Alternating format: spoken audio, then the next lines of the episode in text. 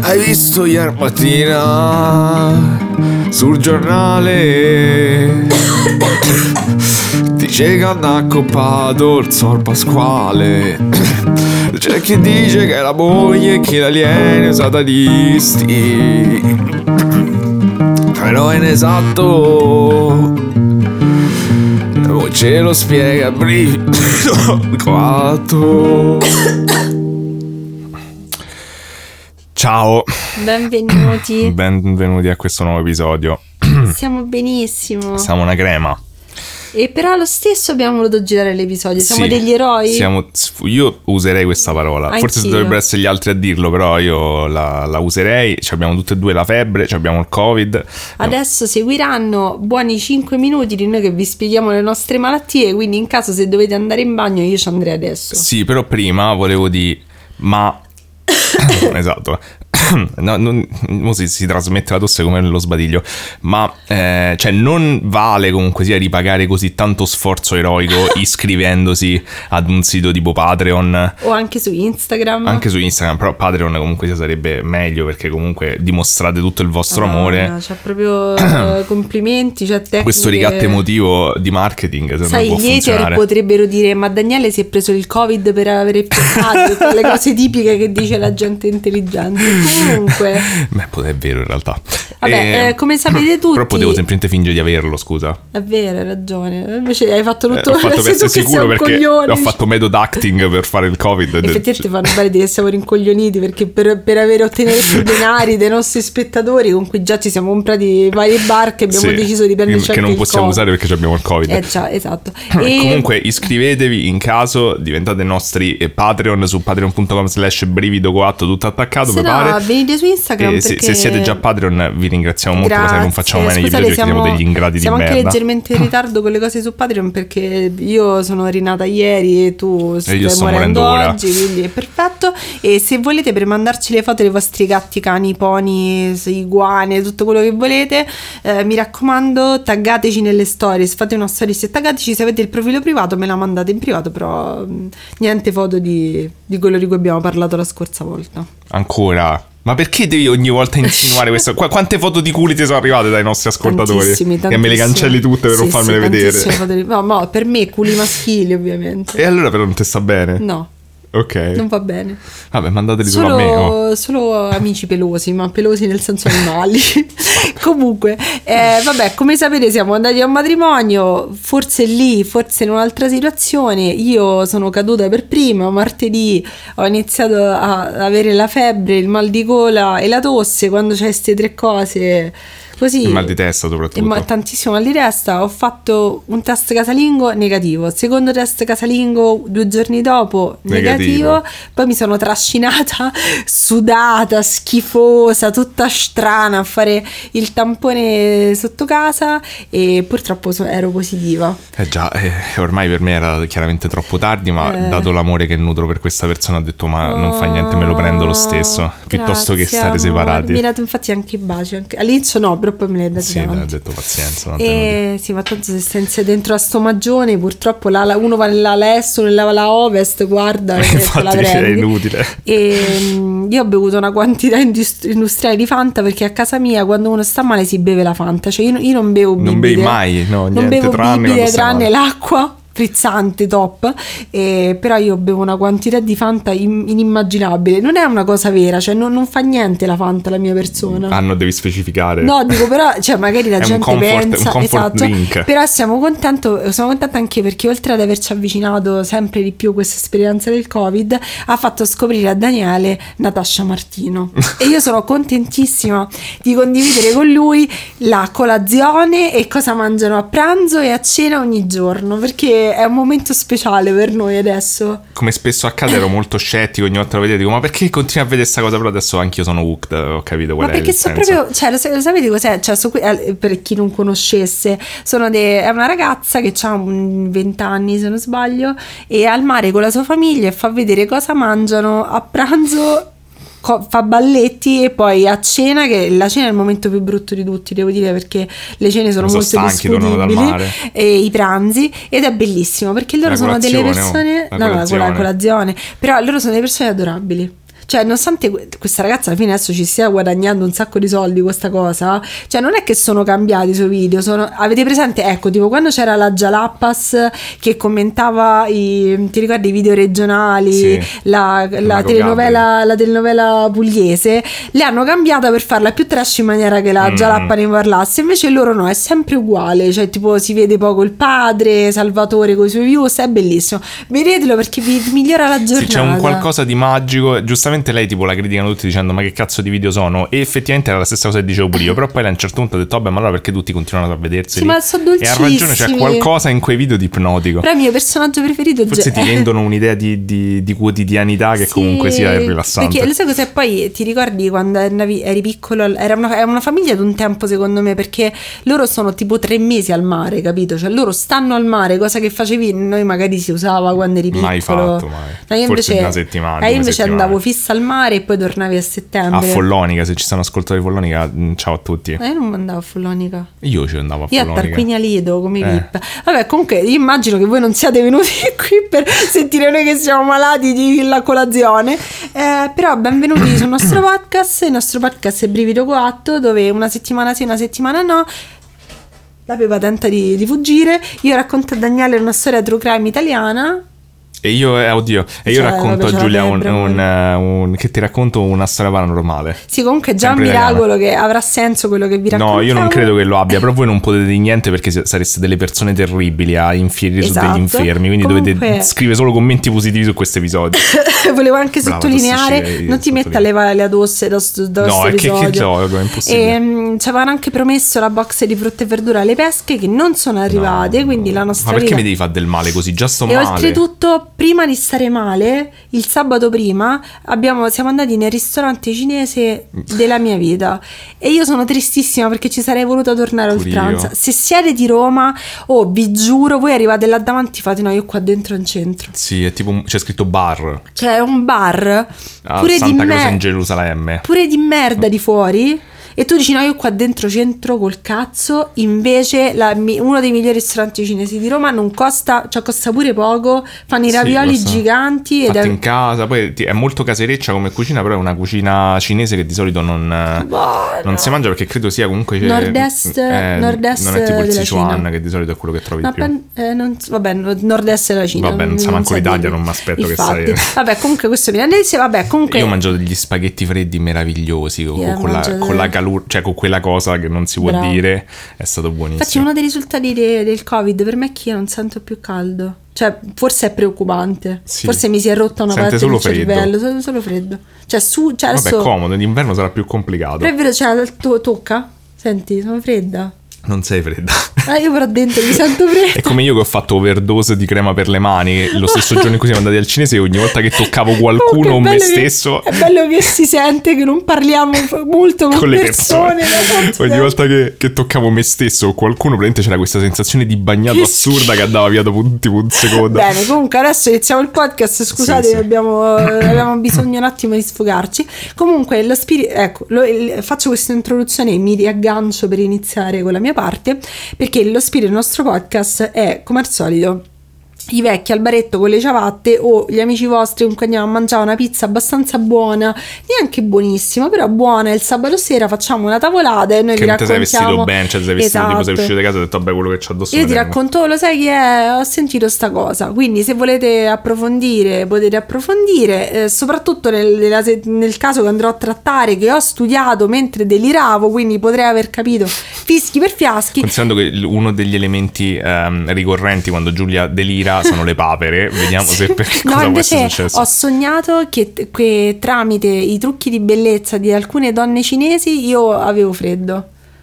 Questo è sta- è stato il mio delirio questa volta. Ma cioè non ho capito, ti causavano il Io freddo? se pensavo a queste- questi trucchi di bellezza avevo freddo. Eh, Non bastava non pensarci. non riuscivo a smettere. Ah, non riuscivi a smettere di pensare, ok. comunque cioè, io deliro Beh, sempre. Spero che il livello della tua parte sia superiore Speriamo. a questo. E comunque appunto cioè ragazzi, voi- ripeto, eh, il true crime non è una spada che arriva dal cielo e ti fanno tu sei degno di fare true crime. Sicuramente ci sono persone più degne di me e che magari hanno visto sta spada che cadere al cielo. Magari mi sarei fatta un po' Mi più di sembra un po' un domande. discorso da volpe e lu- e Esatto. umana, comunque, però. Però io sto bene nella mia mediocrità. Va bene, mi sembra, mi Bene. sembra giusto accettare i propri limiti. In questo caso sono anche vecchi da Yeah. bar febbricidanti col Covid. Esatto. Quindi Allora, eh, le mie fonti questa settimana sono eh, History, Osso di Seppia che è un programma su Ra- sulla Rai, Linea Gialla, La 7, programmi mattutini assortiti della Rai e un'intervista fatta a Cristiana Mariani fatta da un Twitcher che si chiama De Selmo, se non sbaglio. no, il Molto gatto simpatico. de- di Twitch. No, il gatto, il gatto sul tubo si chiama, Ah, che scusa, ok. credo. Sì, e perché sul tubo se tanto sta su Perché Twitch? prima era su YouTube, poi ovviamente si guadagna di meno Ok. adesso su YouTube. Vabbè, comunque hai fatto bene a snocciolare tutte ste... Molto bravo questo Selmo, molto simpatico, tranquillo, tranquillo, bravo ragazzo. E mh, di tutto questo ho visto 250 ore perché ho, lavora- ho cercato di lavorare, però nel frattempo quando perdevo coscienza mi mettevo qualcosa per tirarmi su il morale, perché oggi andiamo a parlare del delitto di cogne. Oh, madonna. No, sono veramente preoccupato del risultato di questo episodio. Fatto a studiare il delitto dei cogli mentre stavi L'ho morendo? fatto benissimo e ho anche 38 fatto un ritratto della pepa qua sotto.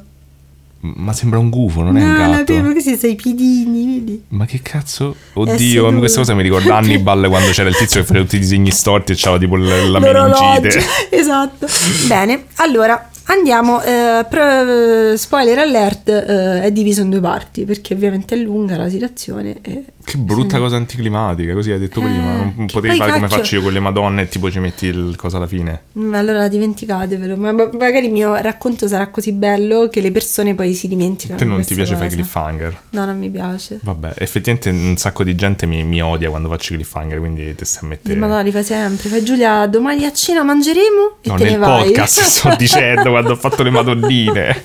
Va bene, comunque la, bene. la storia, le- la questione insomma si svolge nella zona di Cogne che è una piccola comunità montana che conta circa 1500, contava 1500 persone, molto tranquilla. E la, la protagonista diciamo di questa vicenda è quella che viene definita dai paesani ma anche da molte persone una famiglia perfetta. Vediamo prima che cosa succede, poi andiamo a approfondire le varie, le varie cose. Quindi il 30 gennaio 2022 la madre di questa famiglia, che è Anna Maria, eh, sente il figlio Samuele che piange. Per farlo stare buono lo mette nel lettone dei genitori, quindi suo e del marito, con la tv accesa. Tanto il bambino è piccolo, ha circa tre anni se non sbaglio, e quindi può permettersi di dormire un altro po'. Nel frattempo, alle 8.16 di quella mattina, prende suo figlio Davide, che ha 7 anni, e lo inizia a portare alla fermata dello scuolabus.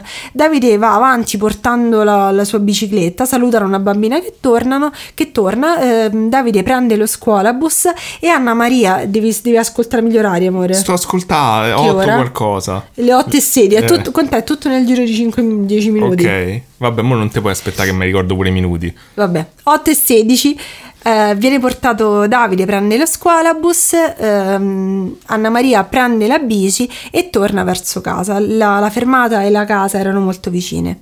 Alle 8.24 Anna Maria torna a casa e eh, entra nella sua stanza da letto e vede che il bambino è messo sotto il piumone Mm. tutto coperto e perché mh, lei pensa che il bambino gli sta facendo bubus- bubusette perché lo facevano spesso Mm. però purtroppo mh, va da- sente tramite le coperte che il bambino è caldo e respira male e solo allora nota che il bambino è pieno di sangue e questa è una Beh, è già un dettaglio che forse non dovrebbero dare prima. sì, infatti queste sono delle cose già strane. Quello che vi sto raccontando è un misto tra la ricostruzione ufficiale e la ricostruzione del- della madre del bambino di Anna Maria.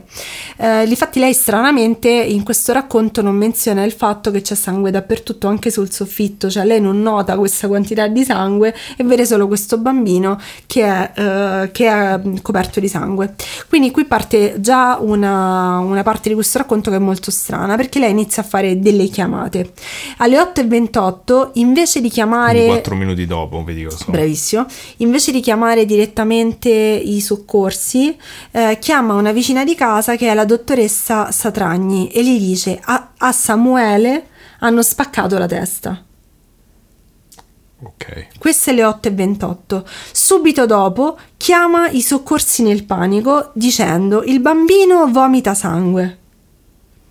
Ok. Quindi la versione di qualche minuto dopo è leggermente diversa, già inizia a essere molto strana questa storia. Abbiamo Dice il bambino... continuare questa tradizione di infanticidio, insomma. Sì, esatto. Dice il bambino, il bambino vomita sangue e poi finisce la telefonata dicendo gli sta esplodendo la testa. Quindi non si riesce a capire, cioè alla dottoressa ha detto gli hanno spaccato la testa qualcuno. A loro gli- gli- ai soccorsi dice come se fosse Fosse una cosa vivo. naturale o comunque che sta succedendo, cioè una cosa fisica, che non sia stata una terza persona. E alla fine, questa è la telefonata più strana di tutte, alle 8.29 chiama suo marito, non riesce a raggiungere il marito e dice alla segretaria Samuele è morto. Ah, Quindi a distanza praticamente di qualche minuto, di 2-3 minuti, cambia tre volte la c'è un po', versione un po' di confusione. di quello che è successo. Quindi dice: Guarda, il, il bambino è morto, di a mio marito che deve tornare. Comunque, già è una cosa strana perché una madre non riesce ad accettare così velocemente quello che è successo. E comunque, lei nella Sì, ricostruzione ufficiale dice che Samuele era ancora vivo e la dottoressa che lei chiama a questo punto arriverà. E quando arriva dice che Samuele è ancora vivo. Ah, Che cosa succede? Arrivano i, prima- i primi soccorsi e ovviamente nessuno si eh, sincera che que- di- del fatto di eh, preservare la scena del crimine, nessuno vabbè, mette... ormai do per scontato. Da ora in poi scarpe. nessuno metterà copriscarpe, tutti toccano tutto e viva la vita, ma erano quegli anni, il 2002, eh, lo sapete. E ehm, arriva quindi la dottoressa Ada Satragni, che era anche vicina di casa, e inizia a fasciare il bambino perché è convinta che Samuele abbia avuto un aneurisma. Ma- Perché mm, comunque è mm, un pochino più comune nei bambini di quegli anni avere dei problemi di questo tipo. Ho quindi- capito, ma c'era il sangue sul soffitto. Esatto, però lei si ha creduto a quello che ha detto la madre Mm. e quindi ha visto questa cosa. Alle 8.40 eh, arriva finalmente l'eli soccorso e quando arriva l'eli soccorso arriva anche il marito. Alle 9.19 l'elicottero porta Samuele senza i genitori ad Aosta. I medici dell'eli soccorso dicono, ma poi verranno smentiti, che il bambino era ancora vivo, respirava male, era ancora vivo. In realtà si, mh, si pensa, insomma, adesso, dopo aver rivisto i fatti, che fosse una specie di rantolo, cioè che non fosse vivo. Come cazzo fanno dei, dei medici del, de- del pronto soccorso? Cioè, de- È, è un di- è una non cosa... erano medici, forse erano infermieri, non lo so è una, chi sa cosa quelli bat- è una cosa di elicottero. battuta perché sembra che d- dopo vedremo l'autopsia, però la morte sia avvenuta molto prima di quella che abbiamo ricostruito adesso, di quello che vi abbiamo raccontato. Comunque eh, il bambino quindi parte, parte tutto, lo stanno per portare e qui c'è un'altra cosa agghiacciante. Io non sto facendo già, cioè vi sto raccontando le, le- le Gli cose, eventi. gli eventi, però comunque già ci sono mille campanelli d'allarme perché un carabiniere sente e poi mette, depone, insomma, mette per iscritto il fatto che Anna Maria, appena parte l'aereo, appena parte l'elicottero, La madre, quindi? esatto, si gira verso il marito e gli dice: Ne facciamo un altro? Questa è una cosa allucinante. Eh, Sì, vabbè, però dici magari sei in stato di shock. Ho cioè, capito, non so cosa, co- come ho puoi capito, stare se vedi ma non figlio. sapeva neanche che era morto. Cioè, ha detto, era come eh, lo sostituiamo subito. Sì, sembra quello, però ti ripeto, Beh, se magari però- stai in stato sì, di shock però- dici cose senza senso. Sì, però cioè. è una cosa agghiacciante. Cioè, sì, però anche se era in stato di shock, comunque è una persona che ha cambiato tre volte versione di quello che è successo già ora. Eh sì, però non è, non è compatibile con lo shock. Non lo so, però mm, diciamo che mm, hanno fatto varie perizie psicologiche, varie cose e questa cosa Vabbè, non ti l'ho mai sentita. comunque. Esatto, questa cosa non l'ho mai sentita particolarmente dibattuta, cioè comunque si è girata verso il marito e ha detto questa cosa che è agghiacciante. Non so, sembra, sì, però io sto a fare l'avvocato del diavolo per... Sì, ma Cioè, scusa, cerco, cerco di pensare ma anche se dall'altra sei parte. sotto shock, è comunque sei una madre, quello è tuo figlio. È più logico se sei sotto shock, secondo la mia visione, non accettare il fatto che sia morto Sì. invece che accettarlo come bello che è andato, sostituiamolo. Sì, sì, è sempre che è difficile pensare come le persone reagiscono alle Certo. situazioni, però sì, ti Però- verrebbe da dire che la cosa più facile è che stai in negazione e dici no, che non è morto. Però, ovviamente se voi avete le esperienze del trattare questo tipo di traumi e cosa fatecelo sapere, però in ogni caso io penso che per l'esperienza che ho visto varie strano, situazioni sono successe, è molto più comune dire no, non, mio figlio è vivo, Sì, mio figlio sta vivo, bene, certo. Invece che dire ok è andato facciamone un altro. Beh, sì. Perché lei, ora sono le 9.20 diciamo, e lei già un'ora prima aveva detto al marito che il figlio era morto. Mm. Cioè l'aveva- è un'ora, cioè, ah, lo shock può essere molto lungo. Però comunque purtroppo il bambino alle 9.55 viene dichiarato morto, quindi non c'è niente da fare. Eh, Anna Maria inizia subito ad essere interrogata, inizialmente non è una sospettata, ma tanto se conoscete vagamente questo caso sapete dove andremo a parare e vengono coinvolti subito i RIS. Però purtroppo già, la, già, no- già la scena è Già la vecchia è andata. passata e ha fatto i suoi porci comodi. Esatto. Però chi sono la famiglia Lorenzi, la famiglia di chi, stiamo, di chi stiamo parlando? Quindi vediamo un attimo. Anna Maria, che è la madre, è originaria della zona de- dei colli bolognesi, con una Vespa special, che Ma madonna. me ne vado. Sei tu che hai visto l'intervista che era Muschio Selvaggio? Sì, di- non mi è piaciuto, a me non mi stava veramente simpatico. No, neanche a me, però hai detto lui si sente un, un grande compositore perché ha fatto 50 special. Beato lui, cioè sicuramente ci ha comprato una casa, cioè se, se la vedi in questo punto di vista, diciamo che È anche... un grande imprenditore, avrei detto, Sì, un grande, grande impre- compre- ma io anche all'epoca non ero, cioè comunque quando ero piccola le loro canzoni erano famose, però non l'ho mai trovato né particolarmente bello né particolarmente A me l'unica cosa che piaceva era la grafica. La grafica. Sì, che c'era tipo la rana, che era tipo la rana verde con me tutta la cosa ricordo, viola dietro. me la ricordo. Oh, come no? Me Aspetta, mo te ricordo. cerco la copertina dell'album. Pausa tosse. Ah, ho capito. Eh, questo. Ho capito, sì, sì. ma- Ok, ci avevo avuto per un attimo una paura incredibile, un'altra cosa. Però non lo so, non mi hanno mai. Ma neanche. Cioè, a me non piace proprio la sua voce, quindi forse per quello non mi sa. Se fa un podcast possiamo odiare pure lui e renderlo nostro nemico. Vabbè, sì, non quanto J-Ax. No, Comunque però- Giulia, Giulia l'altro giorno ha giustificato J-Ax. No, aspetta, però l'altro- allora io eh, devo dire che io ascolto con piacere Muschio Selvaggio, mi piace quando fanno le Sì, interviste. no, l'ho rivalutato anch'io. E gli hanno fatto un'intervista dove lui ha detto eh, che lui aveva girato il primo episodio del suo podcast un anno e mezzo fa. Quindi poteva essere che non ce ne fossero tanti altri.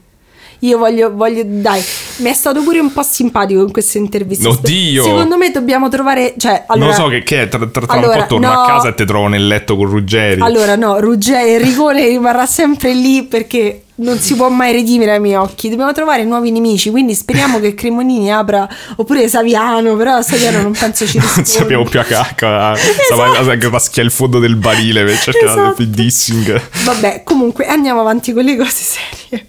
Allora, lei è originaria quindi di questa zona e eh, dopo la maturità va a lavorare in un bed and breakfast nella zona proprio di Cogne e lì conosce il marito che era solito andare in quelle zone. Devono essere belle perché ci vanno tutti qua, di- che era innamorato di quelle zone. E Era il- Trentino, tipo, no? Sì, penso di sì. E- Come pensi? Sì, sì, credo di sì. Regà, io sto male, cioè non ce la Eh, boh, faccio. ecco che si gioca adesso, eh. Sì, penso di sì comunque. Forse più verso la Val d'Aosta. È Val d'Aosta, infatti. Eh, vedete che l'ho detto È però. più verso, è proprio la Val d'Aosta. Vabbè, comunque praticamente il, il bed and breakfast di- dove lavora Anna Maria organizza una festa di Ferragosto e lì lui- loro si piacciono e si sposano anche abbastanza velocemente. Loro decidono di trasferirsi proprio lì perché amavano tantissimo questi monti, queste zone e la pace. Inizialmente nella- nel, come si dice, nell'ambiente che è molto chiuso vengono chiamati bolognesi, come tua zia che veniva chiamata la romana, no? E mia madre la Svizzera. La Svizzera. e perché, ah, perché, Perché mio padre stava, lavorava al CERN e quindi pensavano che Ah, l'avesse incontrato in Svizzera. l'avesse acquistata in Svizzera. e mm, praticamente i due quindi si trasferiscono nella zona, li chiamano i bolognesi, però si, eh, si inseriscono molto bene nella comunità perché il marito apre una piccola ditta di impianti elettrici e comunque ha un buon successo e diventa, eh, fa molto, è molto attivo nella comunità e fa anche volontariato per il soccorso alpino e se non sbaglio era anche un assessore, quindi era molto, era molto Era bello, addentro. bello connesso, le mani in pasta. Esatto. Anna Maria ha fatto per un periodo la ragioniera, però ha lasciato il suo lavoro quando sono nati i suoi figli. Anna Maria, anche tramite le, le perizie psichiatriche che verranno poi fatte in seguito, viene vista come una, una persona proprio ossessionata dall'idea di avere una famiglia impeccabile, mulino bianco, da copertina, con- devono- loro sono molto belli, molto curati, ci sono molte foto di famiglia. Lei infatti ha questi due bambini, uno è Davide e l'altro è Samuele. Eh, Samuele però eh, molto spesso, ecco, c'è questo, questa voce che Samuele fosse malato, quindi il bambino purtroppo che, che, è morto fosse malato. In realtà non era malato, ma era un bambino descritto come ehm, con uno sviluppo più lento rispetto ai coetanei. Mm. Era un bambino iperattivo, che è una cosa anche abbastanza comune verso quell'età, però il fatto è che lui era, eh, aveva uno sviluppo più lento rispetto ai suoi coetanei, però aveva anche una testa molto grande. Cosa? Perché guardi me? Non lo so, mi sento che anche tua madre magari poteva legare su questa preoccupazione per una testa molto grande e per questo sua madre... Scusa, è... tutti i bambini hanno una testa molto grande. No, lui è molto molto grande. Mm. Perché aveva, io non so, io, secondo me quando ero bambino la mia testa era di dimensioni normali. No, era enorme, ah, amore, okay. enorme. Okay. E la madre era convinta per che... contenere tutta questa intelligenza. Sì, sicuramente. La madre era convinta che lui fosse malato e per questo lei era, tramite le varie interviste, usciva proprio il fatto che non le piacesse questo fatto che vedeva il suo ah, figlio. perché lei voleva la, la famiglia esatto, come svantaggiato, tra virgolette, non a norma, non mint condition. Non so se è così veramente una merda. Eh non lo so, però è, è, una persona, questa sua attenzione ossessiva ai dettagli, alla, alla perfezione, le, la, farà, la, farà, vedere come una persona molto fredda e molto negativa dal pubblico, poi vedremo che cosa succede. Eh, ci sono anche varie intercettazioni dove lei viene fatta proprio sentire come una donna molto infantile, quasi lagnosa. C'è questa intercettazione dove lei e il marito prima parlano quasi scherzosamente di mettere un lumino blu sulla tomba del bambino e poi lei inizia a fare quasi dei capricci convincendosi, eh, di, di, lamentandosi di avere mal di pancia e poi eh, in realtà il marito dice guarda stai tranquilla, lei vuole correre in ospedale ma ha semplicemente mal di pancia, quindi è, è, è strana, è una donna molto enigmatica, per questo comunque Anna Maria Franzoni Manzoni rimane un personaggio che ancora adesso non si capisce bene. Mm. Era, era, quasi come se volesse essere sia figlia che madre, non lo so, molto mm. strana. Comunque, nel frattempo, torniamo al, ai, ai, giorni in maniera cronologica. I carabinieri fanno una visita con la dottoressa, la vicina quella di casa, quella che era stata chiamata, che aveva fasciato piccolo Samuele e eh, ovviamente niente calzari viva la vita ma, ma, chi se ne frega. Eh, viene fatta l'autopsia e mh, mm, purtroppo mh, mm, si riscontra che il bambino non è morto per cause naturali ma il bambino ha subito purtroppo numerosi colpi alla testa con un'arma, con un oggetto pesante che ha lasciato dei ehm, eh, residui di rame. Yeah. Quindi un oggetto metallico molto pesante che, spoiler, non verrà mai trovato.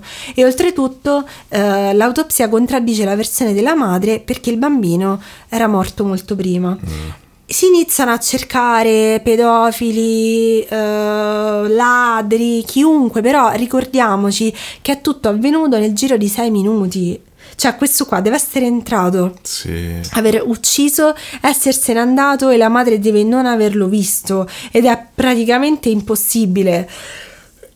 Infatti, questo caso inizia a diventare uno, il primissimo caso di circo mediatico perché tutti iniziano a insistere su questo caso, ci sono dirette, ci sono foto, tanto che non si riesce a, eh, ad analizzare bene la scena del crimine, a parlare bene con le persone perché ci sono cameraman dappertutto ed è una città molto piccola. Quindi gli inquirenti si lamentano di questo fatto perché davvero non si può più fare niente. Da qui deriva il famoso plastico di Bruno Vespa, eh, Maurizio mm. Costanzo se, se, ne è occupato, era davvero un continuo e infatti nel programma di, di Raios di Seppi era molto interessante perché parlavano del, del, dell'inizio del Grande Fratello che era stato di lì a poco e dell'ossessione mediatica per questo caso, quasi come se fosse un po' uno spiare la situazione. Eh, cioè infatti ormai ho capito che il l'impronta mediatica che prende il caso all'inizio è una cosa a cui eh, bisogna sì. fare attenzione poi per, perché comunque influenza un sacco l'opinione pubblica, pure te che, che fa il caso. Infatti. E qual eh, era quindi? Cioè all'inizio era che... Cioè tutti comunque si appuntano il dito verso di lei dall'inizio? No, inizialmente mm. no, inizialmente la vedono come una madre disperata, lei comunque avrà una grande presenza mediatica e quella la vedremo soprattutto nella seconda parte, però in ogni caso è una donna che viene vista come molto fredda come disperata ma anche molto attraente. Quindi dicono che eh, un po' come è successo anche col delitto di Perugia, cioè comunque Meredith, Meredith tutte, tutte Amanda Knox, eccetera, erano delle belle donne. Anche qui ci si concentra molto sul fatto che Anna Maria Franzoni è una donna Che vista palle sta come cosa. attraente. Come a Vetrana che invece no.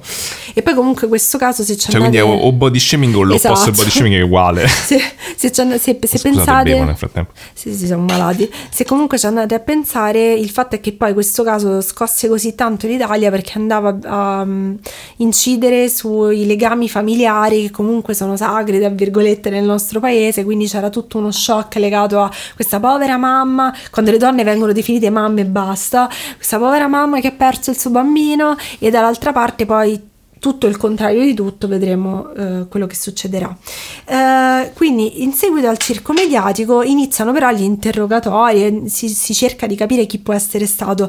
La, la questione pedofilo è stata scartata, il ladro è stato scartato Perché perché, non manca tempo. niente, c'è poco, tro- troppo poco tempo e quindi iniziano a chiedere alla famiglia, eh, ma scusate, voi avevate dei nemici, delle persone e loro subito, ah ma che stai scherzando, abbiamo una lista da qua tutti ci odiano, tutti sono invidiosi di noi. Ma per questo come? vi dico, cioè io vi dico, la, la questione della famiglia Mulino Bianco a me torna una cifra perché eh, loro fanno una serie di nomi che adesso approfondiamo e quasi tutti dicono erano invidiosi di noi. Ho capito, regà, cioè eravate belli in foto, ma cioè avevate una casa carina, ma pure io ho una casa di merda, ma non te venga a ammazzare perché Cioè, ci quindi stavano casa... in questo trip in cui erano tutti invidiosi di loro. Sì, era un po', secondo me, era un po' paranoici su questa questione dell'invidia, perché ti ricordi ad esempio quando avevamo visto altri casi, magari si cercavano de- eh, delle, delle cose mafiose, degli, degli screzi, dei problemi con le attività, invece in questo caso le motivazioni che vengono date sono quasi Invidia. sempre invidia,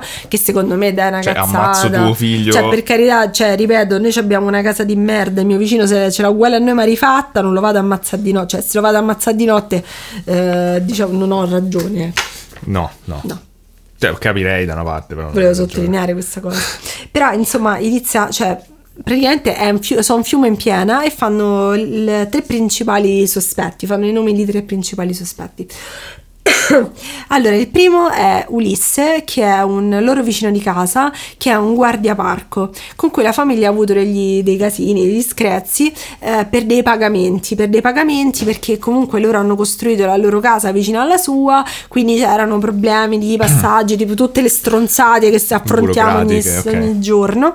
Eh, oltretutto lui viene definito come un personaggio un po' strano perché portava il parrucchino, vabbè tante persone portano il parrucchino, sono persone normali immagino, cioè non è bello essere pelati, Non, non lo so. Ma è- me- c'è gente che lo porta comunque con sì lo dignità. porta co- bene, pure si dà due serpenti in testa, Sì, lui magari... gente velata. Infatti. No, però dico, cioè, perché devi dire che è strano perché vuole coprire la sua pelata? Ognuno fa con la sua pelata Ma quello non- che non- sì, vuole. se vuole la copriresti, ci mette insomma. serpenti, citatore serpenti, ci fai quello che ti pare.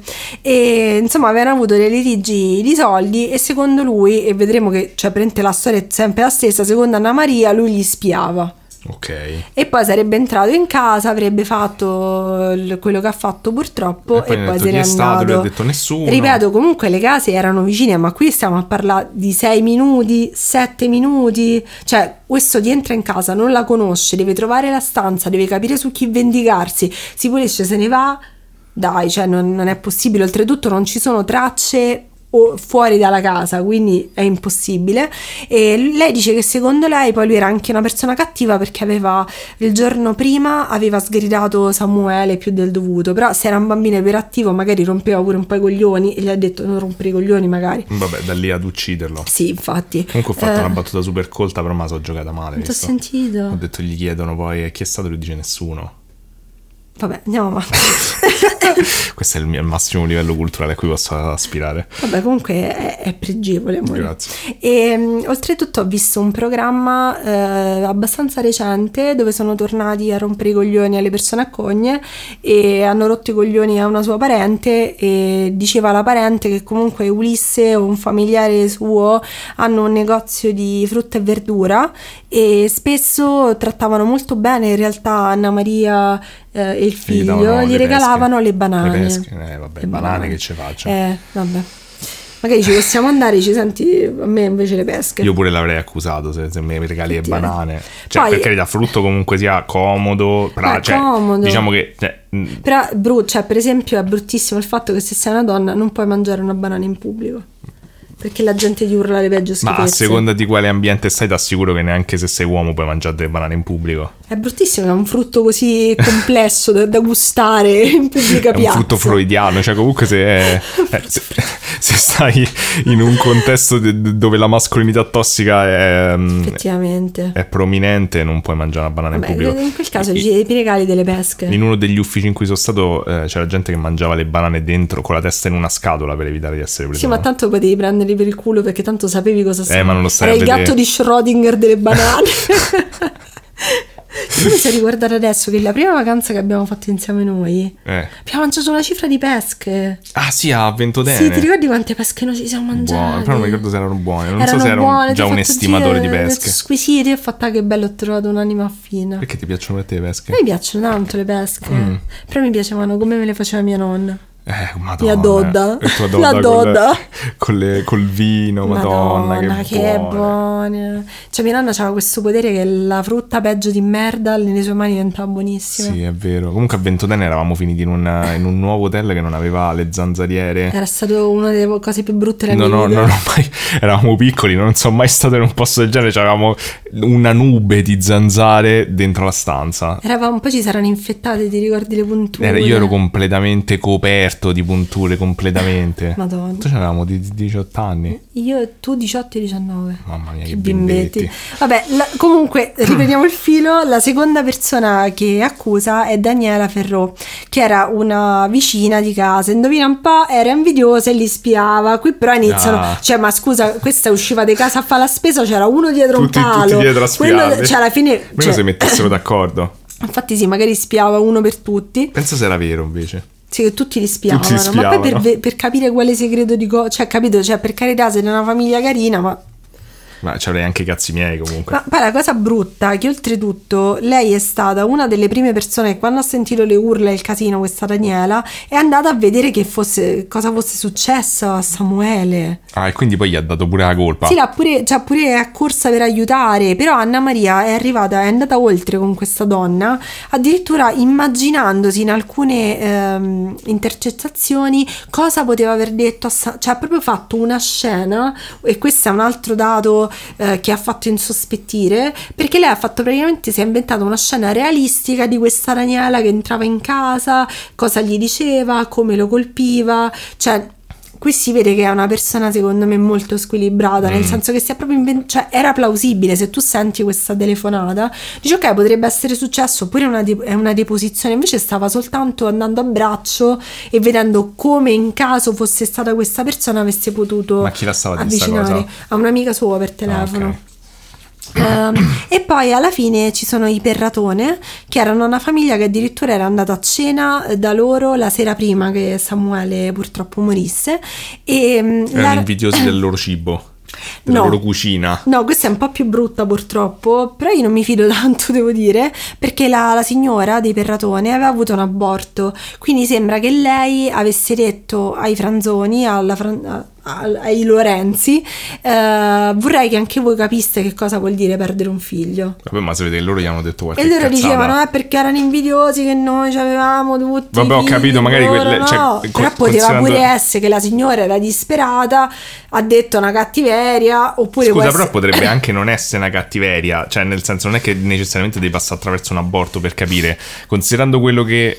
cioè la- l'immagine che emerge della Franzoni fino adesso, mi immagino che tipo a cena gli avrà detto una cosa atroce sul suo aborto e quelli ha detto, cioè mi piacerebbe che anche voi capiste il mio punto di vista. Sì, potrebbe- può, può essere tutto o niente, comunque se tu alla fine togli delle, delle cose dal contesto, e oltre- Sì, infatti. però la cosa brutta è che loro hanno fatto una gran cazzata perché praticamente hanno iniziato ad accusare a destra e a manca i vicini. Non è una città grande, Eh. questi si sono incazzati Eh. perché hanno detto te, noi ti abbiamo sempre detto che tu poverina col bambino bambino e tutti i cazzi ti abbiamo protetta. Ti arrivi, Mo tu stai sputando a destra e a manca, quindi sono dovuti andare via, cioè sono dovuti tornare a Bologna perché la gente lì inca- era incazzata e sono ancora incazzati neri perché comunque gli hanno fatto un sacco di domande, li hanno trattenuti e comunque in un paesino così piccolo la reputazione comunque è pure importante, no? È tipo Broadchurch. Esatto. E vabbè, com- comunque tutti avevano un alibi o erano troppo lontani perché sto omicidio, regà, è stato troppo veloce, è impossibile che l'ha fatto una persona lontana. Che cosa succede? Eh, i- come vi ho detto, i sospetti vengono pubblicati dai media, quindi tutta gogna mediatica, assassini, quella, quel- quella povera signora che già aveva il dolore dell'aborto, un casino. Infatti ho visto le interviste recenti, ho detto, cioè, questi non devono tornare, io li odio da morire. Uno gli ha detto ai giornalisti, guardi, io non voglio parlare con voi, se mi dà 50.000 euro le parlo. Beh, mi sembra Genio, onesto, mi sembra bravissimo. onesto. Comunque ci sono anche varie intercettazioni di- della Franzoni, perché la Franzoni ha iniziato a fare un sacco di. a parlare moltissimo con la stampa e ha iniziato a dire pure un po' di cose che non tornavano. Quindi c'è un'intercettazione dove parla con una sua amica Anna, dove la sua amica Anna eh, chiede alla sua amica Anna di mentire, di cambiare dei dettagli se venisse interrogata in maniera da coprirla. Quindi Mm. la situazione continua a essere sempre peggio. Poi c'è la questione dei funerali, perché il 9 febbraio vengono fatti i funerali. E ovviamente i TG sono arrivati tutti, tutti, tutti, tutti, tutti insieme e eh, una cosa su cui si sono soffermati, che si è poi saputa, che ha fatto insospettire l'opinione pubblica, è che Anna Maria Franzoni, questa donna che si scriveva come si debole e distrutta, è andata la mattina a farsi i capelli, a farsi bella per andare al funerale. Che poi questa qui, secondo me, è la cosa meno creepy, cioè quella che ha detto Cioè, al è marito. creepy, però non è che vuol dire che hai ucciso tuo figlio necessariamente. Sì, ma magari oppure era una cosa che lei faceva, faceva abitualmente, e- è nata così, però in ogni caso cioè, non è questo che mi fa di mi fa ansia, la No. cosa del marito mi fa molta... Cioè la, La cosa ti facciamo un altro la bambino. facciamo sì. un altro bambino oppure è morto.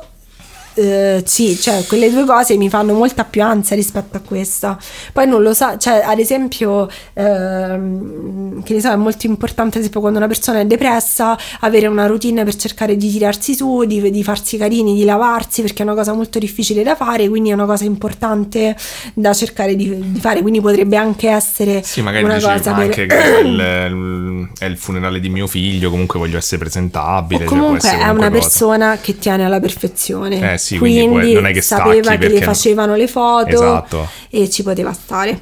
Comunque, a questo punto i sospetti iniziano a- pian piano a girarsi, non riescono a trovare nessuno e si concentrano su tutte le dichiarazioni fatte dalla Franzoni, su tutte le, le questioni che abbiamo visto, quindi iniziano a sentirla un pochino meglio.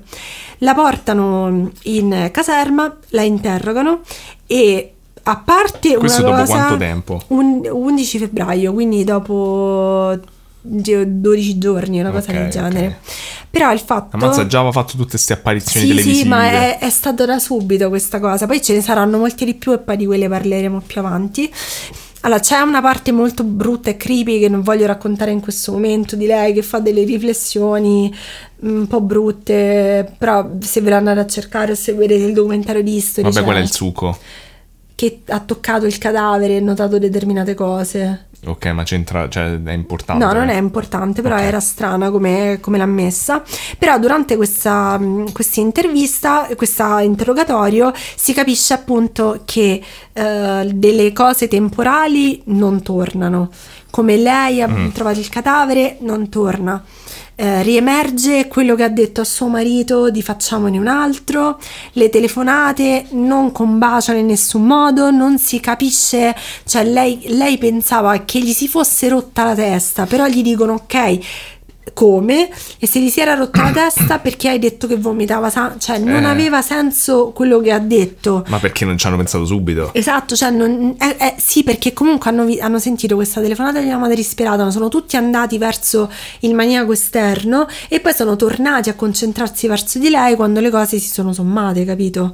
Questa è proprio la fine di qualsiasi tipo di, ali- cioè di supporto che le persone davano alla Franzoni. Perché qui proprio si capisce che c'è qualcosa che non va. Anche, cioè, anche voi, penso tutti, sentendo questo racconto ci sono un sacco di momenti in cui fa ma che cazzo fa? Ma che cazzo sta di mai vicini le cose? È strano come... Mm. Come modo di porsi. Oltretutto, eh, che ne so, un'altra cosa che le fanno presente durante l'interrogatorio è il fatto che lei era totalmente fredda e immobile. Cioè, durante, quando sono arrivati i soccorsi, quasi non, non andava, non faceva, non partecipava, eh, era totalmente fredda. Poi questo ri- eh, ricade sempre nel fatto come tu prendi le cose. Eh sì, cioè, mi- se sto fatto di giudicare come uno si comporta mi fa Però è come, sempre... se, è come se lei si è chiusa e ha detto ok, allora passiamo oltre, capito? E- è strano. Mm. po' rapidamente. Esatto, come modo di fare è strano. Eh, arriviamo al 28 febbraio, quindi quasi un mese dopo eh, l'accaduto, e i RIS finiscono la loro analisi. Eh, abbiamo visto che tutti quelli che sono entrati prima non avevano calzari, la, la scena non è proprio ben tenuta, ma questo lo sappiamo perché comunque pure nel periodo le vecchie che danno i carci, quelle sigarette che avranno ballato, avranno fatto. Però il fatto è che hanno, i RIS hanno visto che tutto si è svolto all'interno della camera da letto dei genitori. Quindi lì è successo. Non ci sono tracce di estranei, non c'è DNA, non c'è un cacchio se non il sangue del bambino, purtroppo. L'arma non viene mai trovata e non, ci- non c'è niente neanche dei tre invidiosi, dei tre rosiconi che sono stati eh, mm, colpati insomma dalla Franzoni. Viene usato il BPA, che è il Blood Stains Pattern Analysis, che è un Tipo modo Dexter. esatto, e vedono che le tracce di sangue sono delle tracce tonde. Ed è una pattern, dicono, molto semplice da riconoscere e secondo loro l'assassino colpisce Samuele in ginocchio con un oggetto pesante eh, come un mestolo ornamentale. Cioè, Samuele era in ginocchio oppure No, lo- era in ginocchio la- la- l'aggressore, Sì, insomma, esatto. ok. E praticamente i RIS avevano preso e portato via dalla scena molti sacchi di cose da analizzare e loro eh, capiscono che il bambino è stato colpito quando era al centro del letto e la persona che l'ha colpito indossava un pigiama che è macchiato su una gamba e su una spalla Ah. e degli zoccoli barra ciabatte. Il fatto è che queste ciabatte sono state ritrovate nel bagno al piano superiore eh, ordinatamente disposte e poi sotto hanno visto che c'era sangue sulla suola. Aia. Quindi, oltretutto, se doveva essere entrato un altro assassino, Doveva doveva tolto le ciabatte no, e messo il a posto.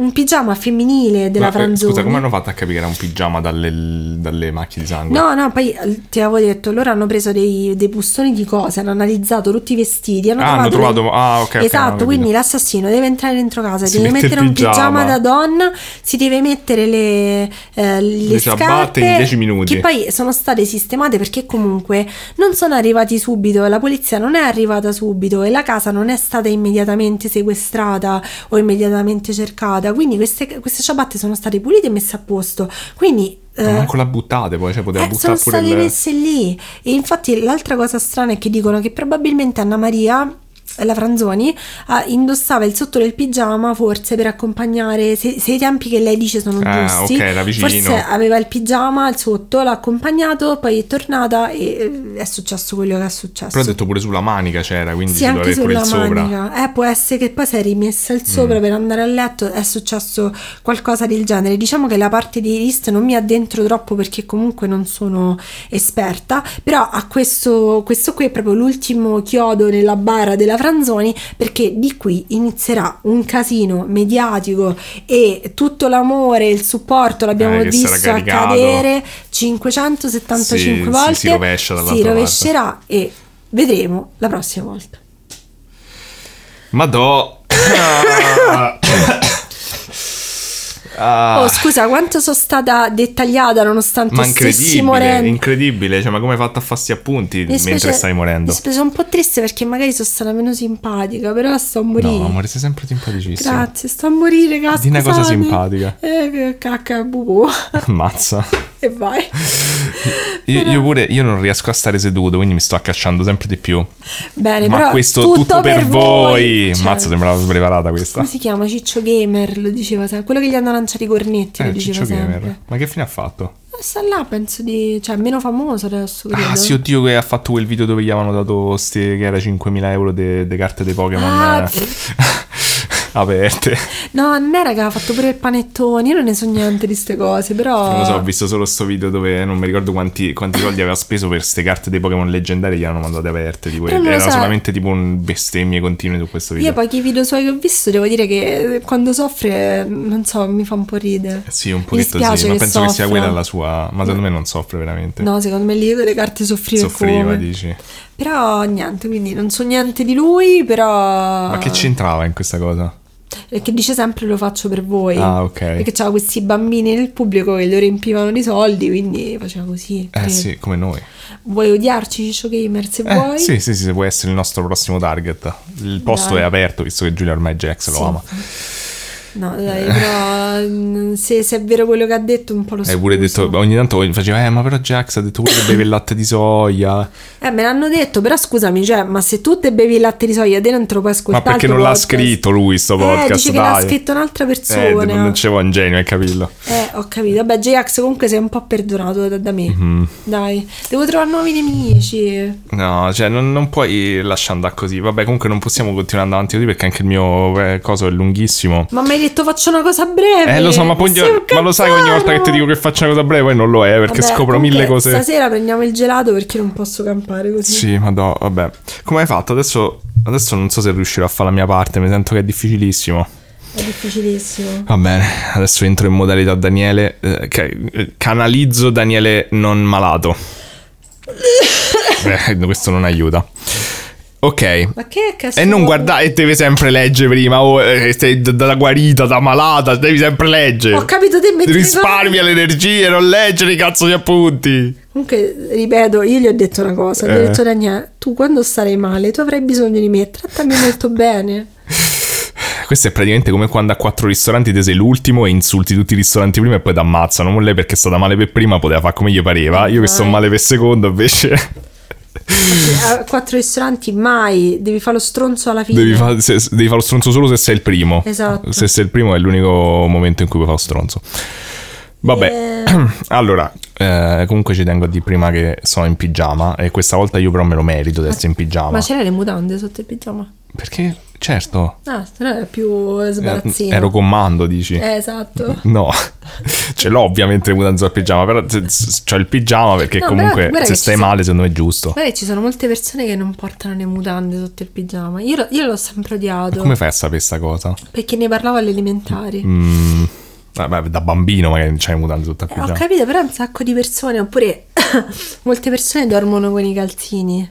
Vabbè, credo che Io ho sia... provato a fare tutto nella mia adolescenza. Io so la cosa che devi dormire con i calzini bagnati, tipo che ti fa bene alla- al sistema immunitario. Ti pisci sta- sotto? No, quella è la Le mano. mano. Vabbè, voi dormite con le mutande? Fatecelo sapere.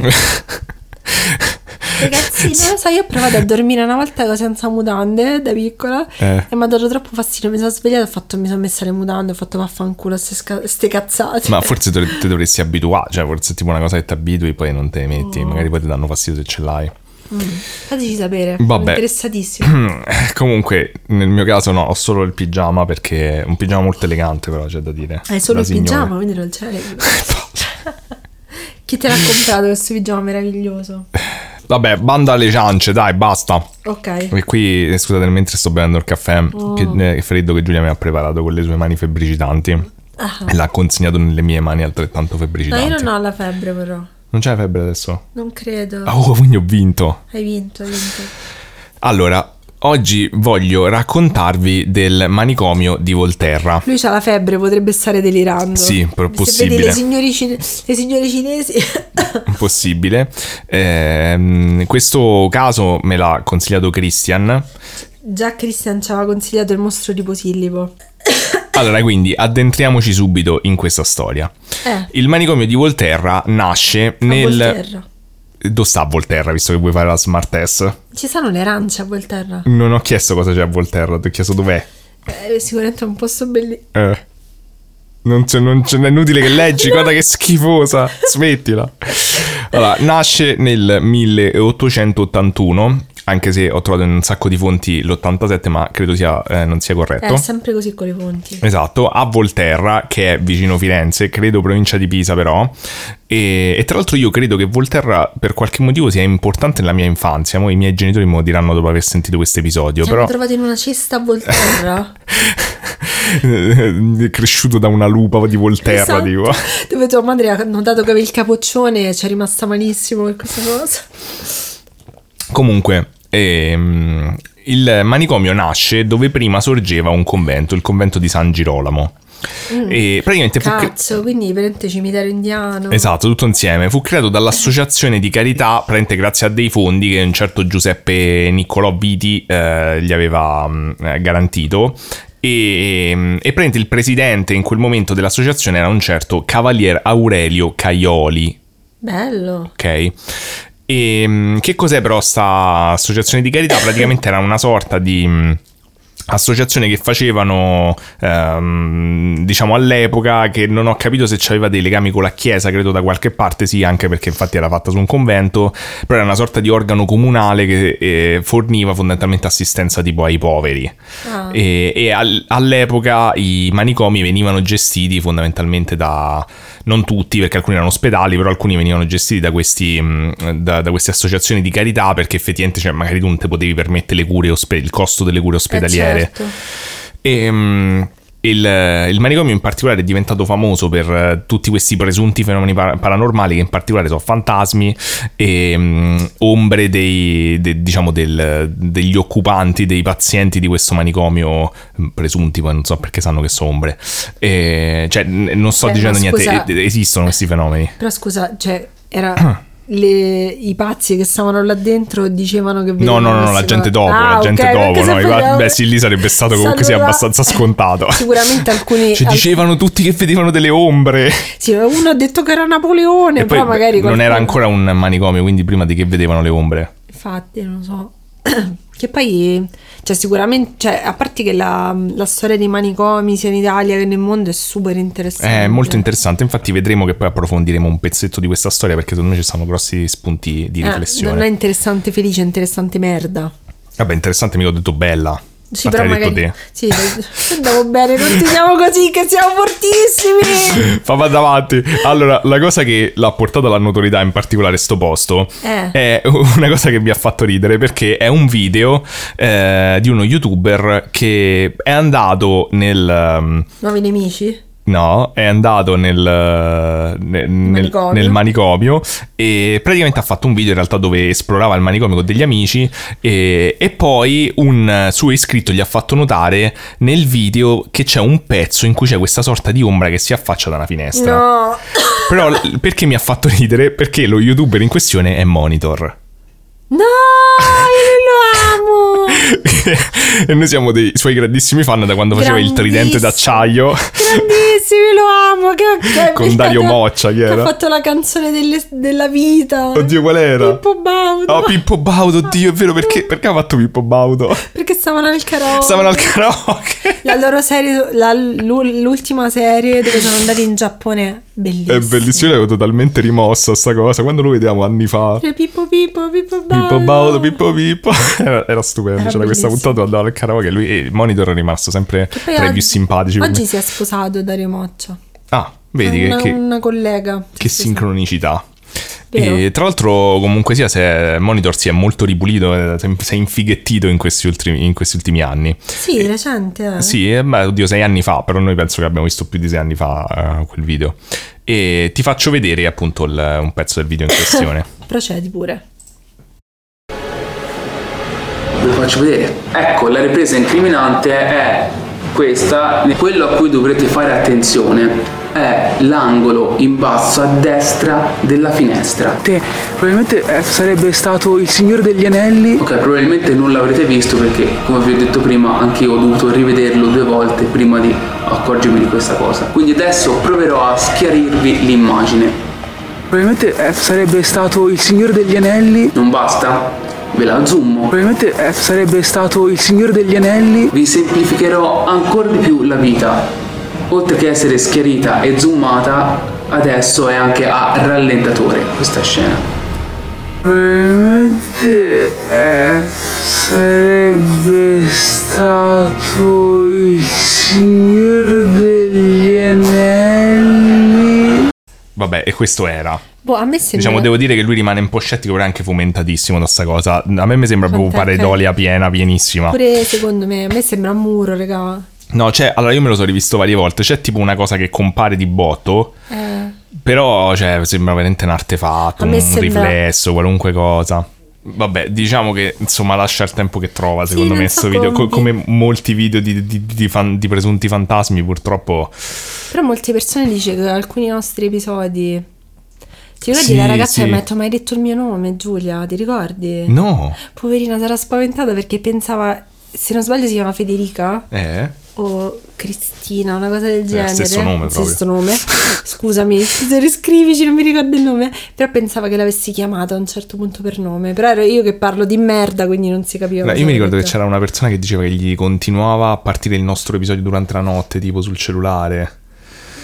Quindi Eh, iscrivetevi sì, a Patreon così tutto questo finirà. Esatto, noi abbiamo deciso di, di infestare tutti. e maledire il nostro podcast e potete togliere questa maledizione solo iscrivendovi a Patreon.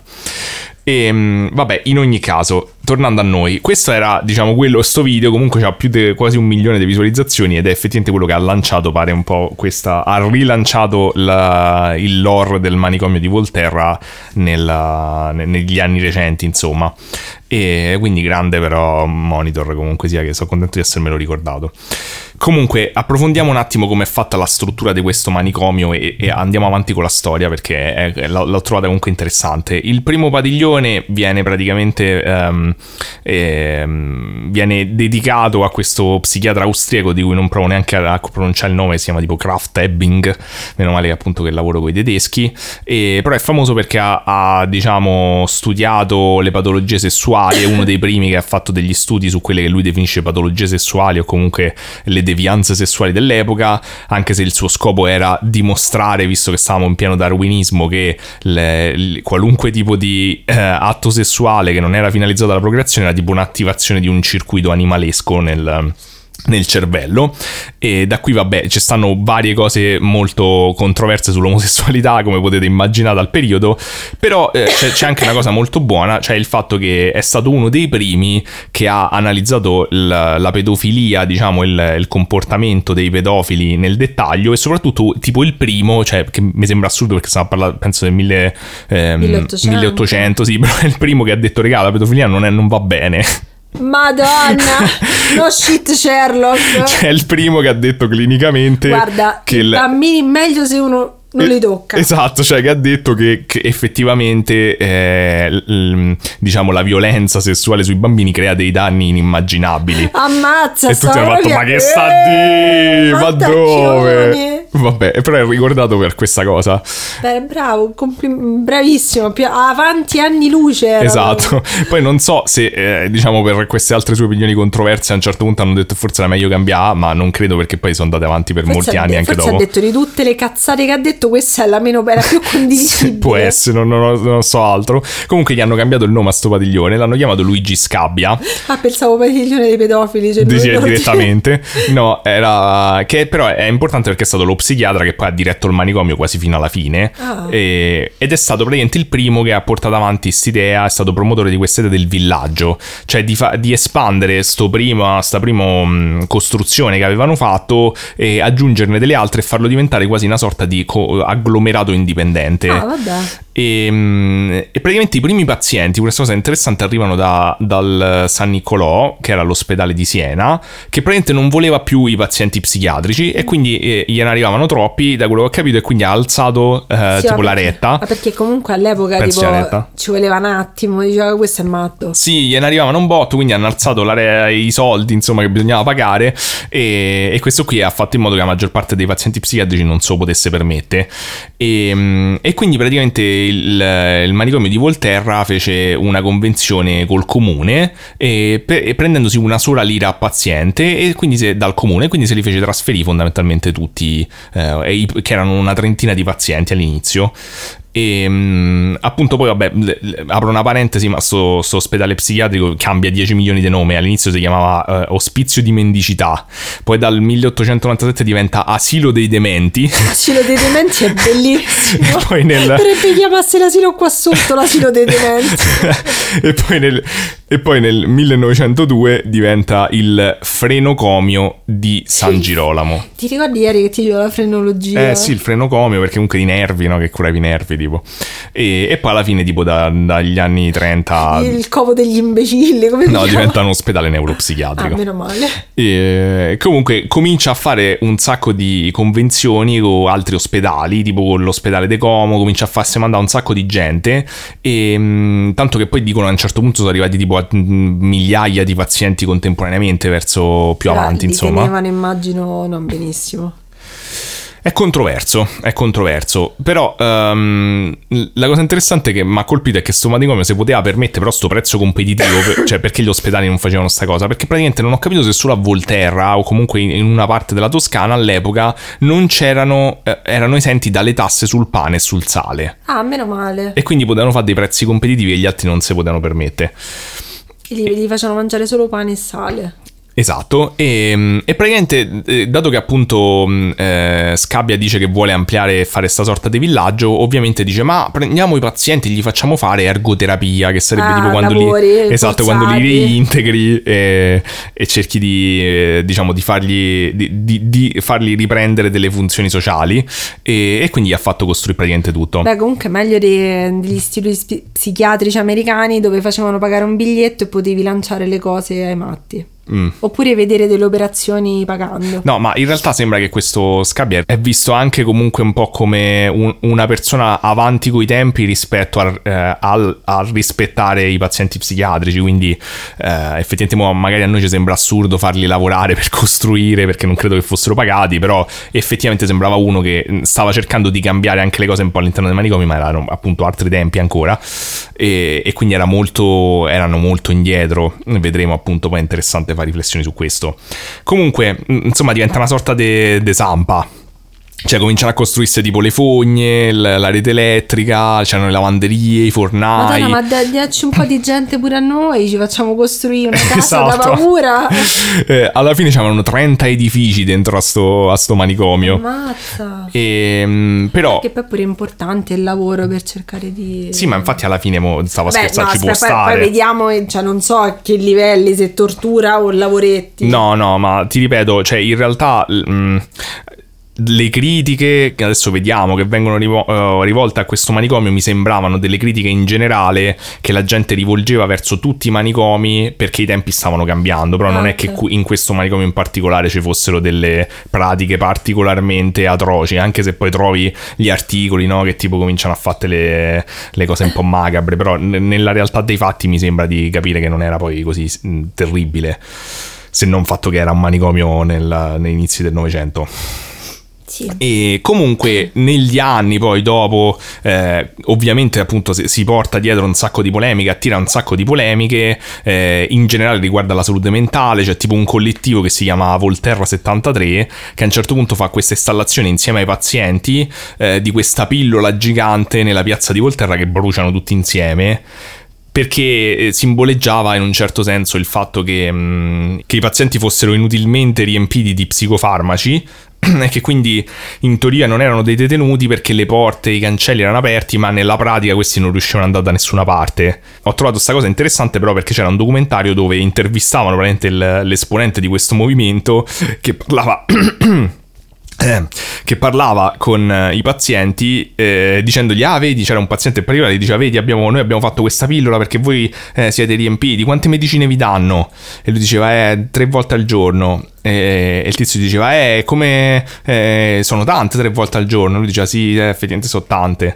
E, e poi gli faceva eh secondo te è giusta questa cosa? E il paziente gli faceva sì sì secondo me è giusta. Ah, si vede che il tizio era un po' in difficoltà e gli fa sì vabbè ma cioè, vi, vi fanno bene vi fa sta bene. Lui diceva sì. Ah, e lui diceva ah vabbè a un certo punto proprio va avanti così la conversazione e lui gli fa scusa ma allora perché abbiamo fatto sta pillola e l'abbiamo bruciata? Gli dice proprio ce l'avete chiesto? No, il paziente in capito. realtà dà una bella risposta, però fa capire che non- secondo me non saranno capiti, perché il paziente dice perché la pillola rappresenta il fatto che un giorno potremo liberarci di questa medicina. Ah, che carino, che cosa giusta, c'ha ragione. E invece l'altro, capito, ha detto, ah, passo tutto, però ti fa capire che c'era dell'ambiguità, comunque era molto spontaneo sto tizio. Certo. Poi c'erano altri pazienti che dicevano che soffrivano molto, che non, non sapevano che cos'erano questi psicofarmaci che gli davano e... e che comunque insomma si sentivano che non era necessario, comunque non, erano, n- non gli veniva spiegato bene eh, perché li assumevano, e qui stiamo parlando degli anni 70, quindi la situazione era già molto migliorata, insomma, stavamo quasi alla fine, vedremo, del- de- de- dei manicomi fondamentalmente.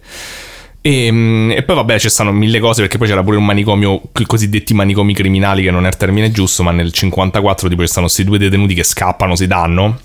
E ci stanno tutti questi articoli su questo manicomio che mi hanno fatto sorridere perché appunto ti fanno capire proprio i tempi diversi. Nel 54 i termini che usavano, tipo quando descrivono sta, sta fuga, dicevano tipo ah perché c'era questa stanza dove c'erano cinque matti. E poi dice a un Eh. certo punto l'infermiere si affaccia e diciamo ci stanno due matti di meno. Ma dove sono scappati questi mattacchioni? Tipo così. Eh, vabbè. e tu dici ma che cazzo scrivete? ma poracci, ma perché?